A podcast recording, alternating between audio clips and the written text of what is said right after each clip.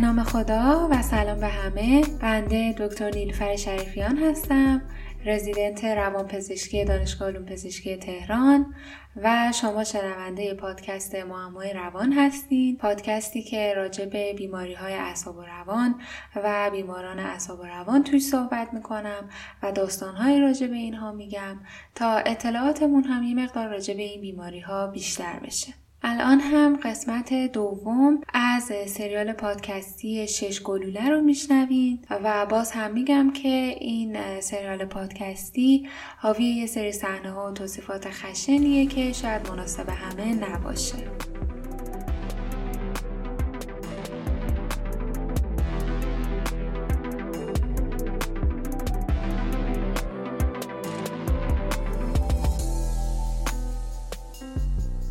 توی اپیزود قبلی گفتیم که جان هینچلی سال 1981 سعی می‌کنه رئیس جمهور وقت رونالد ریگان رو ترور بکنه. و ما توی این سریال پادکستی می‌خوایم بپردازیم به این شخصیت. اینکه چه بچگی داشته و چه سیری رو طی کرده و چه بیماری داشته که باعث شده دست به این کار بزنه. راجع به پدر و مادرش توضیح دادیم تو اپیزود قبلی. گفتیم مادرش کلا آدم مهربون و خانواده دوستی بوده. پدرش هم خیلی آدم سختگیر و کوشایی بوده. توی صنعت نفت وارد میشه خیلی هم موفق میشه. جان توی بچگیش خیلی خجالتی بوده و خیلی هم وابسته به مادرش بوده. میشه گفت اصطلاحا بچه ننه بوده. ولی دوران مدرسهش تقریبا نرمال بوده مشکل خاصی نداشته. توی مدرسه توی تیم بسکتبال بوده کلا بچه فعالی بوده و مسئله ایجاد نمی‌کرده. توی نوجوانیش هم باز همینطور توی مدرسه عملکردش خوب بوده ولی نکته که بوده این بوده که انگار با هیچ دختری رابطه نداشته و اصطلاحا دوست دختری چیزی نداشته تو مدرسه و دوره نوجوانیش که خب این توی آمریکا یک مقدار غیر عادیه دیگه همینطور توی نوجوانیش خیلی علاقه پیدا می‌کنه به یک گروه موسیقی راک به اسم گروه دبیتلز که اینها هم دوره خودشون خیلی طرفدار داشتن و جان هم همش موسیقی اینها رو گوش می‌کرده با موسیقی اینها گیتار می‌زده و از این صحبت ها. سال 1973 هم وارد دانشگاه تگزاس تک میشه که توی اون دانشگاه خیلی عملکردش برخلاف مدرسه خوب نبوده. البته نه از لحاظ درسی از لحاظ درسی نمرهاش خوب بوده. ولی مثلا همش هم اتاقیاش رو عوض می‌کرده به بهونه های مختلف. یا همش دوست داشته برگرده خونه پیش پدر مادرش همش باهاشون تماس می‌گرفته. هی حتی می‌رفته با پزشک خانوادگیشون ملاقات می‌کرده شکایت های جسمی مختلفی می‌کرده که نمی‌دونم اینجام درد می‌کنه اونجام اینطوریه. و نهایتا هم دانشگاه رو رها می‌کنه و میره لس آنجلس دنبال همون کار موسیقی. و سعی می‌کنه با استودیوهای ضبط موسیقی قرارداد ببنده. که البته موفق هم نمیشه. یه دوست دختر خیالی هم توی این مدت برای پدر مادرش تعریف می‌کرده ازش که بعدا گفتیم اصلا همچین دوست دختری همچین شخصیتی اصلا وجود نداشت. در نهایت هم از لس آنجلس خسته میشه و برمیگرده خونه. و بعد از اون یه کار موقت توی یه club شبانه پیدا می‌کنه که اون رو هم رها می‌کنه. و توی این مدت یه علاقه شدیدی به فیلم Taxi Driver پیدا می‌کنه. و خودش هم خیلی دوست داشته شبیه شخصیت اصلی اون فیلم یعنی تراویس بیکل لباس بپوشه و حتی مثلا نوشیدنی که اون تو اون فیلم مصرف می‌کرده این هم هی دوست داشته که مصرف بکنه. و یه علاقه وسواسگونه ای هم به جودی فاستر پیدا می‌کنه که توی این فیلم همش دوازده سالشه. ولی جان این علاقه رو به جودی فاستر تعقیب می‌کنه و مشاهده می‌کنه که جودی فاستر چجوری از یه دختر نوجوان تبدیل میشه به یک زن بالغ. و اصلا میفته دنبال جودی. میره دانشگاهی که جودی وارد شده بوده یعنی دانشگاه ییل توی نیو هاون و اونجا علکی هم به پدر مادرش گفته بوده که داره یه کورس نویسندگی میگذرونه که اصلا چنین کورسی بعدا می‌بینیم که وجود نداشته. و کاری که اونجا می‌کرده این بوده که همش برای جودی فاستر نامه مینوشته و همش باهاش تماس تلفنی برقرار می‌کرده. ولی اینها خیلی کوتاه بوده یعنی بعد از چهار روز دوباره برمیگرده خونه. و یه کار عجیبی که اینجا می‌کنه اینه که سه تا اسلحه میره می‌خره که توی فرودگاه دستگیر میشه و بعد از اون دوباره برمیگرده خونه. اسلحه ها رو که خب قاعدتا ازش می‌گیرن ولی خودش برمیگرده خونه و بعد هم میره واشنگتن. یه اتفاق کلیدی اینجا رخ میده. اونم این که جان لنون به قتل می‌رسه. جان لنون هم میشه گفت خواننده اصلی گروه بیتلز بوده. بنابراین جان خیلی تحت تاثیر قرار می‌گیره از کشته شدن این شخصیت مورد علاقش و توی این دوران یه نوار کاستی توی خونه پدر مادرش ضبط می‌کنه که توش راجع به مرگ جان لنون صحبت کرده بوده. و همینطور گفته بوده که الان تنها درگیری ذهنیش و تنها وسواس فکریش جودی فاستره و هر کاری که سال 1981 انجام بده به خاطر جودی فاستر. که دیگه حالا الان می‌دونیم چه کاری هم انجام داده دیگه. حالا توی این اپیزود توی اپیزود دوم می‌خوایم بپردازیم به ادامه داستانمون و ببینیم که دیگه چه اتفاقاتی برای جان میافته. اوایل سال نو جان جلسات بیو فیدبکش رو با دکتر هوپر ادامه میده. بیو فیدبک رو توی پرانتز توضیح بدم چی هستش. این یه روش درمانیه که شخص یاد می‌گیره عملکرد فیزیولوژیک بدنش رو کنترل بکنه. برای کنترل استراب و بیخوابی و بیشفعالی و چند تا بیماری و اختلال روانپزشکی دیگه. توی این جلسات یه سنسورهایی به بدن بیمار وصل می‌کنن که تنفس و ضربان و عملکرد عضلانی و دمای بدنش و حتی نوار مغزیش رو ثبت بکنن. و بعدا یه روشهایی به فرد یاد میدن که بتونه که مثلا اضطرابش رو کنترل بکنه. یعنی مثلا عملکرد تنفسیش و مدل تنفسش رو تغییر بده. position بدنش رو مثلا تغییر بده که عضلاتش یه مقدار ریلکس بشه و کارهای اینطوری یادش میدن. اون سنسورها هم نشون میدن که چقدر ضربانش رو اینها تغییر کرده و مثلا چقدر ضربانش رو بهتر تونسته که کنترل بکنه. در واقع هدف اینه که نهایتا فرد یاد بگیره که این علائم جسمیش رو که ناشی از اون حالات روانیش کنترل کنه. یعنی مثلا وقتی مضطرب میشه یاد بگیره که با تغییر تنفسش و حرکتش و اون تون عضلاتش و اینها تپش قلبش و سایر علائم جسمیش رو کنترل بکنه. و بتونه که در نهایت به شرایط و اوضاع مسلط بشه. جان هم خلاصه این جلسات biofeedback رو تحت نظارت دکتر هوپر ادامه می‌داد. طی این جلسات هم کاملا اون حالت بی احساس و چهره flat یا همون catatonic رو حفظ می‌کرد. چهره catatonic که گفتیم دیگه یعنی هیچ حالتی نداشته باشه و هیچ احساسی رو مثلا بروز نده. البته با وجود اینکه توی این جلسات روان درمانی شرکت می‌کرد رفتارش مشکل سازتر می‌شد. بعدها توی دادگاه مشخص میشه که 21 ژانویه 1981 یه تفنگ 38 کالیبر خریده بوده. عین همونی که چپمن باهاش جان لنون رو به قتل رسونده بوده. و یه هفته قبل از ولنتاین با مادرش به دالاست سفر کرده بوده تا خواهر برادراش رو ببینه. 12 فوریه 1981 یه دفعه بدون اینکه به کسی بگه و بدون اینکه به هیچ کدوم از اعضای خانوادش اطلاع بده این جمع خانوادگی رو ترک می‌کنه و پا میشه میره نیویورک. و روز 14 فوریه یعنی خود روز ولنتاین چندین ساعت دم در آپارتمان جان لنون وایساده بوده. یعنی همون جایی که جان لنون به قتل رسیده بوده.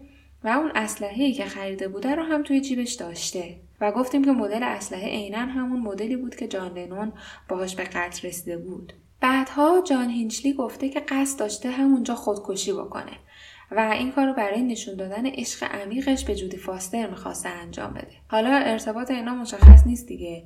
چرا مثلا خودکشی برای مثلا جان لنون یا در محل کشته شدن جان لنون می‌تونه مرتبط باشه با عشقش به جودی فاستر ولی خب به هر حال توی ذهنش یه ارتباطاتی بین این قضايا برقرار کرده بوده.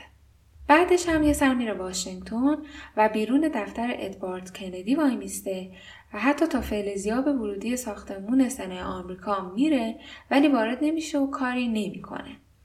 نهایتا به نیویورک برمیگرده. و یهو انگار اصلا قصدش عوض میشه.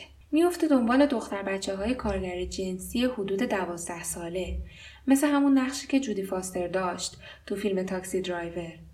البته با یک تفاوت نسبت به شخصیت اصلی فیلم Taxi Driver یعنی تراویس بیکل اونم اینه که جان واقعا با این دختر بچه ها رابطه برقرار می‌کرده و دست کم با سه از این بچه های کارگر جنسی رابطه داشته. به علاوه یک زن بالغ تنفروش. و این جریان بین 15 فوریه تا هفته اول March 1981 بوده و جالب اینجاست که جان قبل از این جریان اصلا با کسی رابطه جنسی نداشته و انگار که بعد از این جریانات یهو اینطوری از خجالت خودش در اومده بوده حتی یکی از این دختر بچه های کارگر جنسی خیلی شبیه همون جودی فاستر توی فیلم تاکسی درایور بوده. جان بعدا سراغش رو هم دوباره می‌گیره ولی دیگه پیداش نمی‌کنه. تاریخ 5 مارچ 1981 یعنی سه هفته بعد از غیب شدنش خود جان با پدر مادرش تماس می‌گیره و میگه که چند روز غذا نخورده دوباره پولش رو زدن و تو خیابون داره زندگی می‌کنه. پدرش جک هم هماهنگ می‌کنه که جان بری از یکی از دوستای پدرش که اون موقع تو نیویورک بوده پول قرض بگیره یه بلیت هواپیما هم براش می‌گیرن که برگرده کلرادو. وقتی جان تو راه برگشت از نیویورک به کلرادو بوده پدرش جک با خواهر و برادرش دیان و اسکات صحبت می‌کنه. دیان و اسکات هم میگن که این توی تعطیلات اصلا رفتارهای عجیب و غریبی داشته و در نهایت به این نتیجه می‌رسن که جان نیاز به بستری داره و مشکلاتش خیلی فراتر از عزاداری عادی برای جان لنون پیش رفته. پدرشون هم حرفاشون رو گوش می‌کنه. و موافقت می‌کنه. ولی وقتی با روانپزشک جان دکتر هوپر صحبت می‌کنه آقای دکتر میگه که بهتره که جان همون برنامه قبلی رو ادامه بده و میگه که اگه بستری بشه در آینده براش بدنامی میاره. و همون برنامه اولیه تنها راهیه که می‌تونه موفقیت جان رو در آینده تضمین بکنه. که خب این به نظر من خیلی ناراحت کننده است که ایشون به عنوان یک روانپزشک چنین اظهار نظری کرده. و بستری شدن توی بیمارستان روانپزشکی رو بدنامی دونسته. در حالی که خب این بیماران اعصاب روان هم مثل بیماری های جسمی حالاتی دارن که تقصیر خودشون نیست و دست خودشون نیست و یه اختلالی بالاخره توی مغزشون اتفاق افتاده. ولی خب این جریانات برای حدود چهل سال پیشه دیگه. اون موقع یک مقدار این بدنامی و اصطلاحا استیگما پررنگتر بوده. الان اوضاع مقدار بهتره ولی خب همچنان هم راه درازی در پیشه به هر حال به علت این اظهار نظر آقای دکتر نظر پدر جان عوض میشه و متاسفانه بعدش یه تصمیم بسیار اشتباهی می‌گیره وقتی هواپیمای جان تاریخ هفت مارچ به زمین میشینه پدرش تنهایی میره فرودگاه و بعد هم به جان 200 دلار پول نقد میده و بهش میگه که دیگه خودت خودت و باید مستقل بشی. بعدا جک با چشمای گریون توی دادگاه پسرش میگه که وقتی به گذشته نگاه می‌کنم می‌بینم این بزرگترین اشتباه زندگی من بوده. من علت این تراژدی جان هستم. ما یه زمان جان رو از زندگیمون بیرون کردیم که نمی‌تونست روی پای خودش بیسته. از خدا می‌خوام که کاش می‌تونستم الان جامو باهاش عوض بکنم. تاریخ 8 مارچ یعنی یک روز بعد از رسیدن جان به کلرادو که گفتیم پدرش با 200 دلار پول رهاش کرد جان میره یه هتلی تو همون کلرادو توی این مدت هم فقط برای غذا خوردن به های اطراف می‌رفته و اصلا با کسی صحبتی هم نمی‌کرده. فقط متصدی هتل میگه که چند باری باهاش راجع به آب و هوا و موسیقی و این چیزا حرف زده بوده. ولی اصلا راجع به خودش و خانوادش چیزی نگفته بوده. 16 روز تو این حالت توی این هتل تنها بوده. جان یه بار دیگه هم میره خونه پدر مادرش. تاریخ 24 مارچ. و اون موقع می‌دونسته که پدرش سر کاره و خونه نیستش. و می‌دونسته که با تحریک کردن حس نگرانی مادرش می‌تونه 100 دلار دیگه هم مادرش بگیره. همین کار رو هم می‌کنه.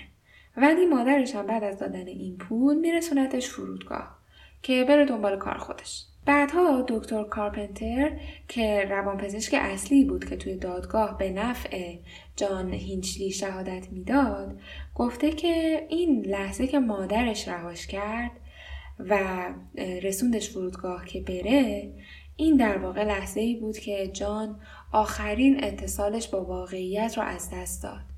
چون جان همینجوری رابطش خیلی با پدرش صمیمی و محکم نبود. ولی با مادرش خیلی صمیمی و وابسته بود. و این لحظه ای که مادرش دیگه رسوندش فرودگاه که بره و رهاش کرد انگار که یه تیر خلاصی بود برای آخرین اتصالی که جان با واقعیت داشت.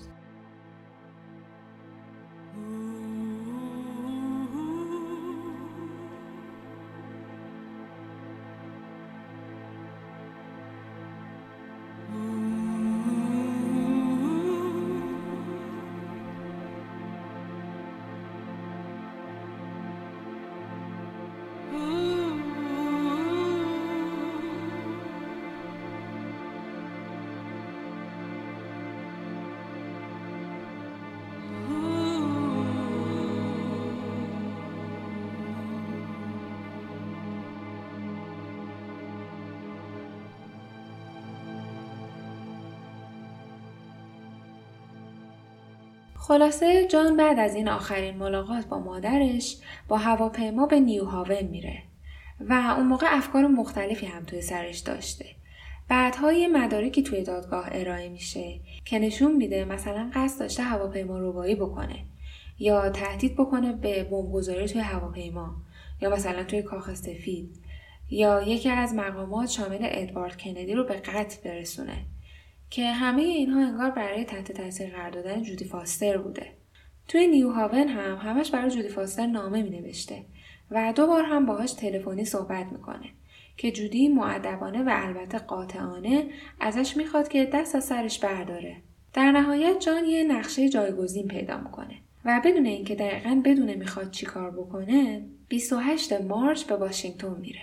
بعدا توی تحقیقات فدرال مشخص میشه علاوه بر اینکه سناتور ادوارد کندی رو به عنوان یک هدف احتمالی مشخص کرده بوده که اگه یادتون باشه گفتیم قبلا یه بار تا دم دفترش هم رفته بوده راجع به ترورهای جان اف کندی و رابرت کندی هم حسابه خونده بوده و مطالعه داشته و یک کتاب ها و کلیپ های راجع به این ترورها جمع کرده بوده که بعدا توی ضبط اموالش کشف میشه.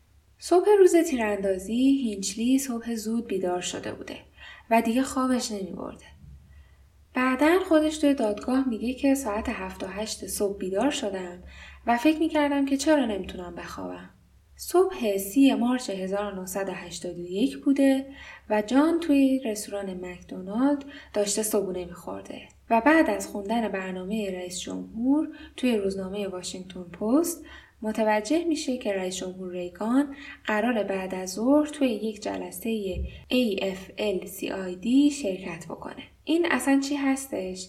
مخفف American Federation of Labor and Congress of Industrial Organization فدراسیون کار آمریکا و کنگره تشکیلات صنعتی این اصلا کارش چیه؟ کار این در واقع فدراسیون اینه که برای بهبود زندگی کارگرها تلاش می‌کنه برای افزایش امنیت شغلیشون اینکه منصفانه باهاشون برخورد بشه حقوق و مزایاشون سر جاش باشه و چیزای دیگه. خلاصه رئیس جمهور قرار بوده بعد از اون توی این جلسه برای همین فدراسیون شرکت بکنه. وقتی که جان این خبر رو توی روزنامه واشنگتن پست می‌خونه بعدش برمیگرده هتل. و حدود نیم ساعت یه نامه برای جودی فاستر می نویسه. اسلحهش رو پر می‌کنه و به هتل هیلتون واشنگتن میره که ببینه چقدر می‌تونه به رئیس جمهور نزدیک بشه. بعدها دکتر پارک دیتز توی دادگاه یه شهادتی میده که میگه مردی که توسط نیروها و یه عشق و علاقه غیرقابل کنترل هدایت میشه ازش انتظار نمیره که بتونه وقت بذاره و یه نامه بنویسه که این کارهاش برای چیه و قصدش چیه و از این حرفا.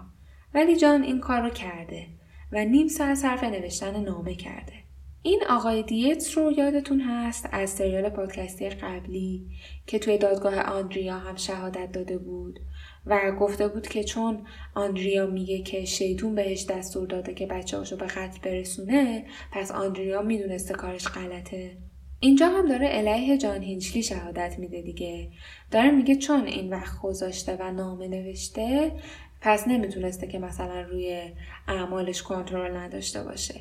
که حالا به نظر من این یک دیدگاه یک مقدار سطحی هستش دیگه.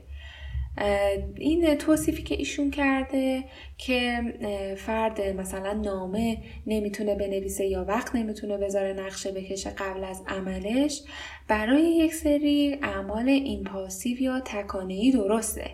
یعنی یه کاری که فرد یهو همینجوری انجام میده توی زمینه بیماری روانی که داره توی یه سری اختلالات شخصیت و اینها که حالا نمی‌خوام وارد جزئیاتش بشم فرد یهو یه کار اینجوری یهویی انجام میده بدون نقشه قبلی و می‌تونه که مثلا این کار یه کار خیلی خطرناکی هم باشه.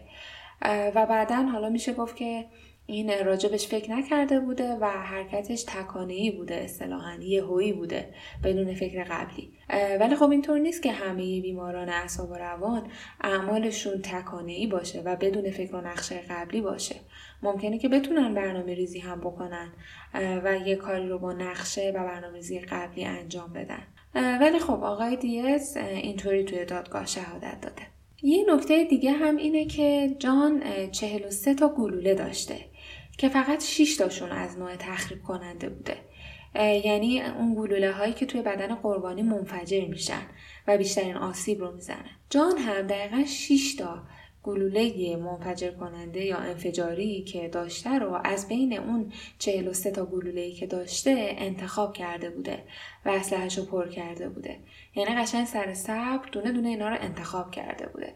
که این باز به ضرر اینه که بگیم این رفتارش و این عملش اصطلاحا تکانه‌ای بوده و بدون فکر و نقشه قبلی بوده. هرچند که این اتفاق نمیفته و این گلوله ها توی بدن قربانی ها منفجر نمیشن. ولی به هر حال نیت جان این بوده که بیشترین آسیب رو بزنه.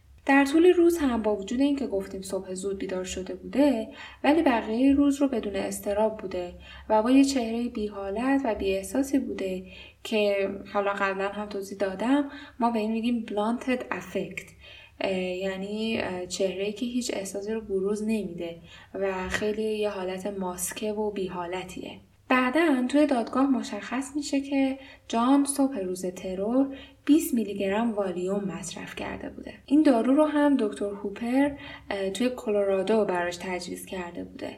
و این دارو ممکنه نقش مهمی برای آماده کردنش برای این حادثه ایفا کرده باشه. یه توضیحی بدم که اصلا این چی هستش والیوم در واقع همون دیازپامه دیازپام هم از دسته داروهای بنزودیازپینه که اینها داروهای آرامبخش و خواباورن ولی یه آرزه ممکنه اینها داشته باشن که البته نادره ولی خب هر جهت ممکن اتفاق بیفته خصوصا توی دوز بالا. اونم disinhibitory effect هستش. اثر disinhibitory حالا یعنی چی؟ این اثر باز ضد بازدارندگی مثلا بخوایم ترجمهش بکنیم. یعنی اینکه ببینید ما یه قسمتی توی مغز داریم توی prefrontal cortex یه قسمت جلوی مغز میشه تقریبا.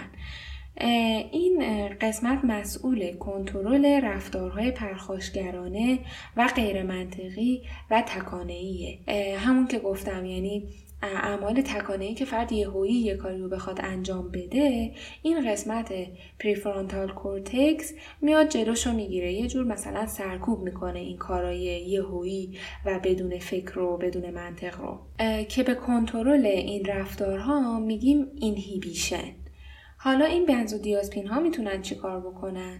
می‌تونن بیان این خاصیت اینهیبیشن رو مختل بکنن. یعنی یک اثر دیس اینهیبیتوری داشته باشن یا ضد بازدارندگی داشته باشن و فرد کنترل کمتری روی این رفتارهای پرخاشگرانه و اصطلاحا تکانه ایش داشته باشه. خب الان فهمیدیم ربطش به داستان جان چیه دیگه. ممکنه که جان تحت تاثیر این دارو یک مقدار اون حالت بازدارندگی ذهنش رو از دست داده باشه که البته این خیلی شدید نیست و توجیه کننده کل این جریان ایشون و عملی که انجام داده نیستش. ولی به هر جهت ممکنه یه مقدار یک تأثیری گذاشته باشه دیگه. به هر حال جان به هتل هیلتون می‌رسه. و می‌بینه که رئیس جمهور رونالد ریگان از هتل خارج میشه و می‌فهمه که اتفاقا می‌تونه به اندازه کافی به رئیس جمهور نزدیک بشه و هدفش رو عملی کنه که همین کار رو هم می‌کنه و رئیس جمهور و سه نفر دیگر رو زخمی می‌کنه. در عرض یک ممیز هفت ثانیه شش گلوله شلیک میشه. سه نفر زخمی و خونی جلوی هتل هیلتون واشنگتن زمین میافتند. مأمور پلیس کلمبیا تام دلاهانتی معمور سرویس مخفی تیموتی مکارتی و منشی مطبوعات ریگان جیمز برادی رئیس جمهور ریگان هم توسط مأمور ویژه سرویس مخفی داخل لیموزینی که منتظرش بوده هل داده میشه. رئیس جمهور اولش متوجه نمیشه که تیر خورده و برمیگرده به اون مأمور مخفی که داخل لیموزین هلش داده بوده میگه که فکر کنم زدی دنده منو شیکوندی وقت هلم می‌دادی. ولی بعد شروع می‌کنه خلط خونی بالا آوردن. و مأمور ویژه سرویس مخفی که همراهش بوده دستور میده ماشین فورا به جای کاخ سفید بره سمت بیمارستان دانشگاهی جورج واشنگتن. البته خود مأمور نمی‌تونه این جایی زخم گلوله رو پیدا کنه. ولی وقتی که وارد بیمارستان میشن دکترها فورا معاینه می‌کنن و متوجه میشن که گلوله وارد زیر بغل چپ رئیس جمهور شده و به دنده هفت اصابت کرده و سه اینچ داخل پایین ریه چپ فرو رفته و فقط یک اینچ از قلب و آورد فاصله داره. یعنی خیلی مویی رئیس جمهور ریگان مرگ و رد کرده بوده و عمرش به دنیا بوده. البته ریه چپ کامل کلپس کرده بوده و حفره پلرف یه فضایی دور ریه پر خون شده بوده. ساعت حدود دو نیم بعد از ظهر رئیس جمهور داره به طرز خطرناک خون از دست میده. به گفته آقای دکتر که رئیس تیم ترومای درمان کننده رئیس جمهور بوده رئیس جمهور سه واحد خون توی اورژانس دریافت می‌کنه. و یه لوله هم داخل سینهش می‌ذارن که اون خون دور ریه رو تخلیه بکنن که ریه بتونه باز بشه. و یه چیزی حدود دو نیم لیتر خون که میزان قابل توجهیه تخلیه میشه. شما کلا توی بدنمون یه چیزی حدود 5 6 لیتر خون داریم. دیگه شما حساب کنین این همه خون از دست داده بوده چقدر زیاد بوده. به رئیس جمهور خلاصه دائم سرم تزریق می‌کردن که فشارش رو بالا ببرن چون فشارش تا حد خطرناک هفتاد پایین اومده بوده و خلاصه مراقبت های این چنینی انجام می‌دادن. و بعد از این اقدامات هم میبرنش اتاق عمل و گلوله رو در میارن ریه رو هم بخیه می‌زنن. و در نهایت رئیس جمهور در حالی که سه و نیم لیتر خون یعنی تقریبا نصف خون بدنش رو از دست داده بوده از اتاق عمل میاد بیرون. و چند ساعت بعد از جراحی هم به هوش میاد. البته هنوز به دستگاه تنفس وصل بوده و نمی‌تونسته حرف بزنه. ولی همش یه حالتی داشته که انگار می‌خواسته یه چیزی بگه. و بنابراین یه برگه میدم بهش که بنویسه. توی یکی از این نوشته هاش بیچاره پرسیده بوده که آیا من زندم طی روزهای بعدی رئیس جمهور ریگان دچار تب بالایی هم میشه. و این تب هر کاری که می‌کردم پایین نمی اومده. علتش هم نومونی یعنی عفونت ریه بوده که از روز دوم تا یازدهم بستریش یعنی چیز حدود ده روز درگیر این عفونت بوده. البته این موضوع رو از مردم مخفی می‌کنن. ولی به هر حال با یه عالم آنتیبیوتیک این عفونت رو درمان می‌کنن. کلا وضعیت رئیس جمهور ریگان خیلی خطری بوده. ولی چیزی که توی رسانه ها باستاب میدن خیلی بهتر از واقعیت بوده. سعی می‌کردن نشون بدن که اوضاع تحت کنترله و اوضاع رئیس جمهور خیلی هم جدی نیستش. در صورتی که ایشون به قدری آسیب دیده بوده که تا سالهای بعد همش ویزیت می شده و به خاطر اون مشکلات و مسائل مختلفی که براش پیش اومده بوده دائم در رفت آمد با دکترها و بیمارستان بوده. البته شرایط جیمز برادی بدتر هم بود. گفتیم که ایشون منشی مطبوعات رئیس جمهور بود و جلوی هتل ایشون هم زخمی شده بود. یه گلوله به جلوی سرش سمت چپ پیشونیش خورده بود و صحنه ای که مقاله اینجا توصیف می‌کنه یه مقدار خشنه میگه که وقتی اطرافیان اومدن با پارچه و اینها خونریزی سرش رو بند بیارن می‌بینن حتی یه تیکه های از بافت مغزش هم داره با این خونریزی خارج میشه و ایشون تا 34 سال بعد از این حادثه یعنی تا پایان عمرش درگیر این جراحات بوده. در واقع برادی اولین کسی بود که هینچلی بهش شلیک کرده بود و اولین گلوله از اون 6 تا گلوله به ایشون خورده بود. برادی رو هم می‌برن همون بیمارستانی که رئیس جمهور رو برده بودن.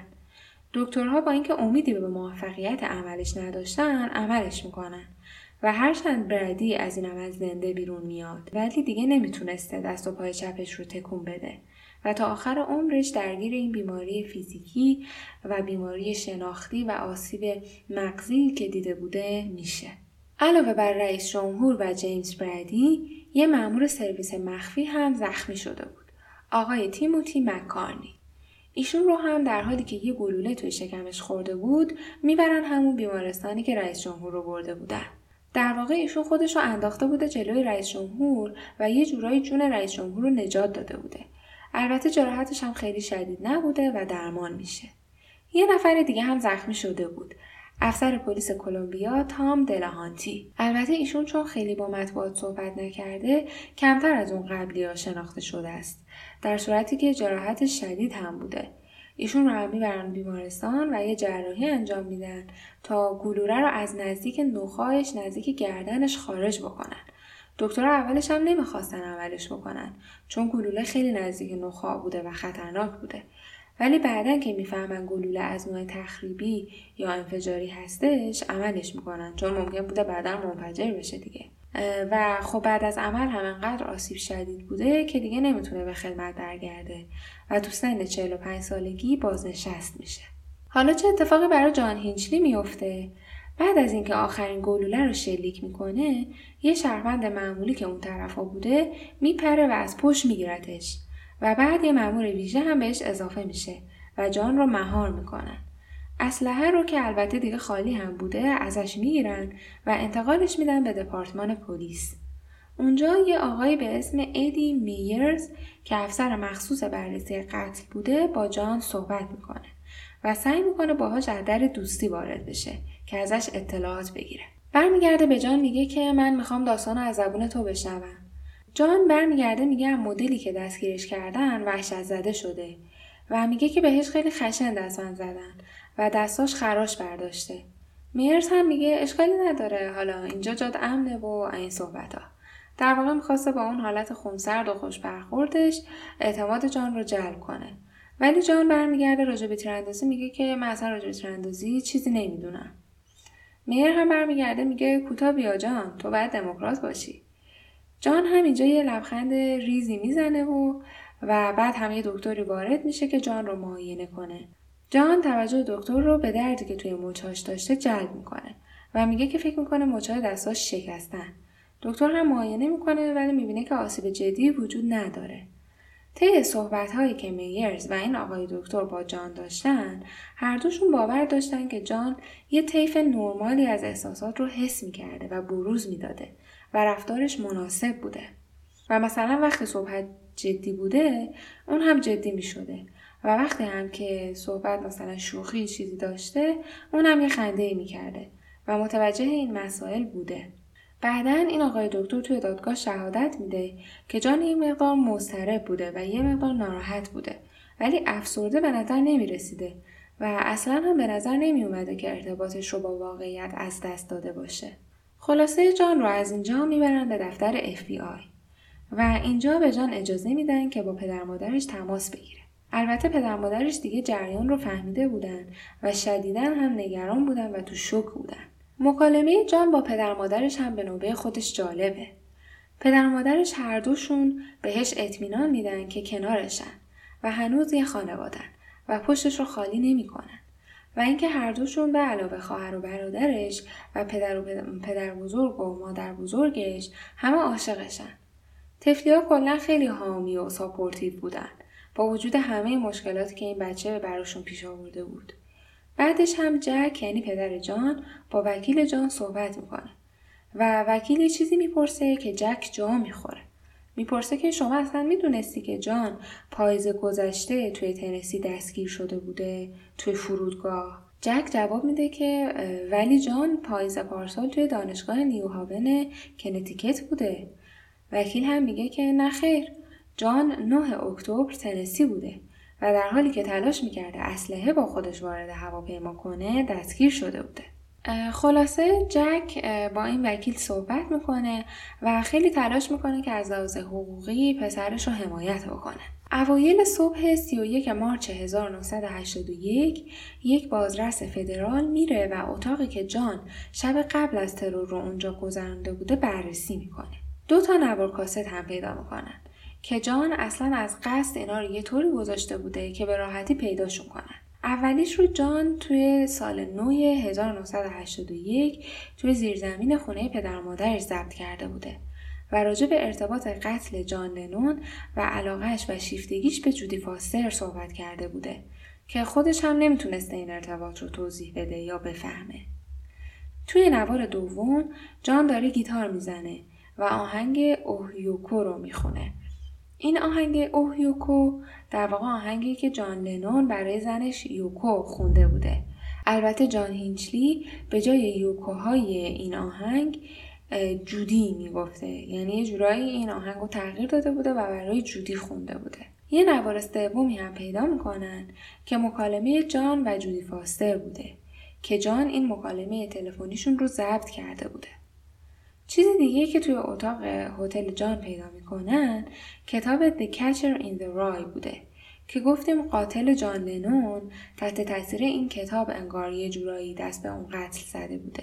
مامورای فدرال زیرزمین خونه والدین جان رو هم بررسی می‌کنن.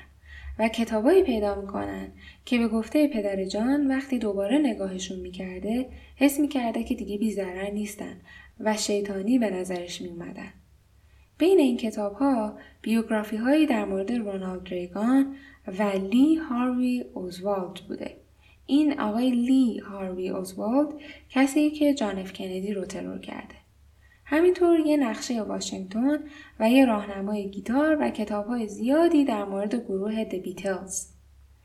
کتاب های دیگه هم پیدا می‌کنن که مهمترینش یه کتابی با این عنوان The Fox is Crazy Too روباه هم دیوان است. حالا توی اپیزود بعدی توضیح میدیم که اصلا این کتاب راجع به کی هستش و چه ربطی به جریان جان هیچلی و شخصیت قصه ما داره. اینجا دیگه رسیدیم به پایان اپیزود دوم از سریال پادکستی شش گلوله. امیدوارم که تا اینجا داستان خوشتون اومده باشه و قسمت های بعدی رو هم پیگیری بکنین. من تلاشم اینه که قسمت بعدی رو توی هفته آینده ترجیحاً سه شنبه یا چهارشنبه منتشر بکنم. همینطور اگه دوست دارین page اینستاگرام رو follow بکنین که ID ش رو توی توضیحات پادکست می‌ذارم. ایمیلم رو هم قرار میدم که اگه توصیه‌ای، نظری، پیشنهادی، انتقادی هر چیزی که دارین برام ایمیل بکنین. تا اپیزود بعدی ایام بکام و خدا نگهدار.